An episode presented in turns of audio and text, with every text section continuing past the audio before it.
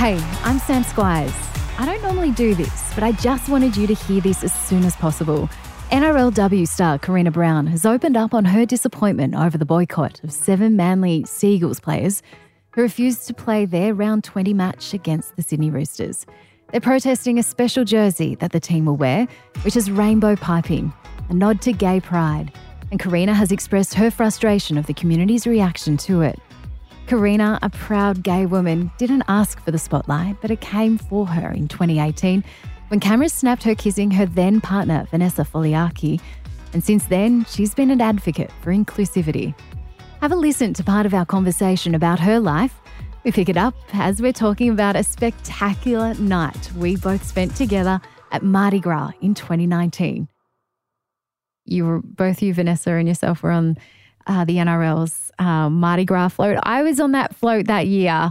So as a as a friend, obviously, um, being on that of on that float um, for the NRL when I had a contract with them as well, it was such a vibe, wasn't it? It's so that? good. When you and Vanessa float- were loving it as well. It was such a vibe. I even had a broken leg. Oh, I was dancing on one leg, and but I remember just looking around. Yeah. like that whole event, or Yeah. when you're there in that space, like who wouldn't be gay? Do you know it's what? just I'm like, so I've got a husband happy. who I love, and I've got two little girls. But I was like, I want to be gay, being on this float. this is awesome. It was Exactly. Amazing. just spreading love and happiness and just That's having a good was, time, wasn't it? being your authentic self. Yeah. that, that was the environment. Well, that is the environment Yeah, of, um, of the Mardi Gras. So it was amazing. Yeah, beautiful. Yeah, that was a really, really cool moment. Saying that, um, right now, it's uh, we're dealing with you know the Manly players who had a problem with their jersey, which had. Um, it is women in league ground, and Manly decided to make it women, um, everyone in league, which I totally think is a great message um, to put. And people like, weren't you upset they hijacked? I was like, no, I think this is a great kind of progression for women in league ground, to be honest. Agreed. But they had the rainbow piping on their shirts, and seven players um, have decided to boycott the game off the back of that. Last night, when that news broke, what did that mean for you, given your experience with the league and its messaging and everything, when you heard that this was something that these boys were going to do?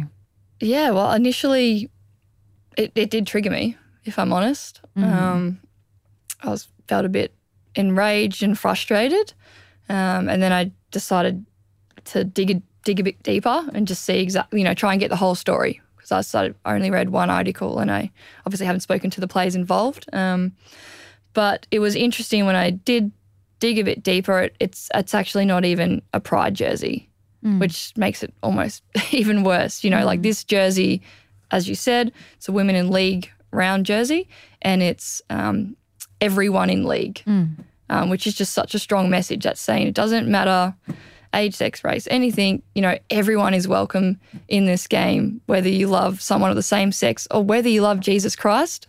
You know, mm-hmm. there's a place for you here in league. Which is um, true, which is the messaging.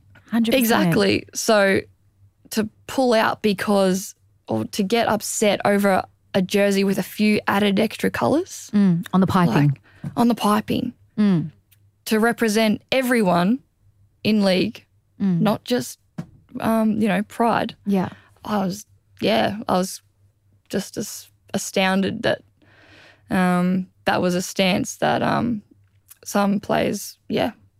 Was there um, a sense that you thought, are we back here?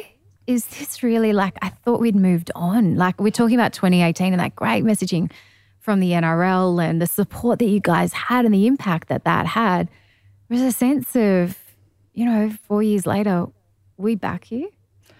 It's just constantly frustrating because, yes, we are becoming more of a woke society, and people get a bit scared of the word woke. but it's actually it's great, you know. and the next generation, they've got even you know more open mind and open hearts, and um, it's just so impo- so important. Like people are realizing that discrimination, um, you know, is so hurtful in this society, and so we're trying to do something about it.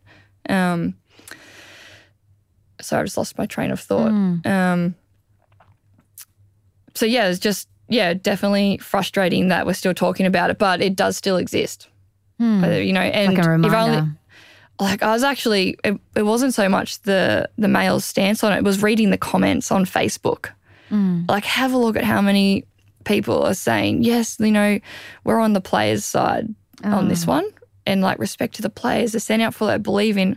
I'm like, it is a jersey to represent everyone. And yours and just the comments. Um And out of So, yeah. everyone, you want to minus this community.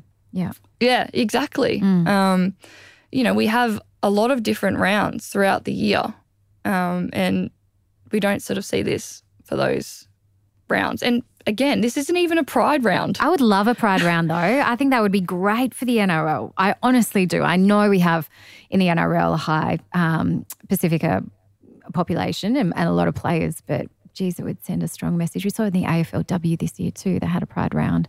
So, Yeah. um, I mean, this I think we even ne- need it even more. But I can see now why we don't have an NRL pride round mm, from the comments. mm. Um, yeah, like there's just I don't know why, but there are the same NRL comments about that- girls playing in the game. You know, back in the day, they said the same same things about women playing the game. So, yeah, it's it's. See, I know you read the comments, but for me, seeing the way the media is reacting and everything, and the people and the journos that I've talked to, I just hosted the Women League round breakfast just then, and you know, talking with Andrew Abdo and Peter V'landys, and Peter V'landys in front of everyone made it very clear that you know, we are about diversity. This isn't a political issue. This is a human issue. There's a people hmm. issue, and we are about inclusion in the NRL. And that means everyone is included Exactly. and no one should be. And they're very strong on that stance um, that they made. For me, in a way, this whole issue coming about showed me that those views are in the minority. But I may be wrong. I didn't read the Facebook comments, but I felt like the way everyone has responded, it's almost like galvanizing we can understand, you know, and respect other people's views, but when it comes to being tolerant and accepting and including of everyone, then that's a clear message that everyone's invited in this game. Exactly. But for me, it, it kind of signaled I like this galvanizing of everyone going, well, no, we should be about everyone. And those views are in the minority.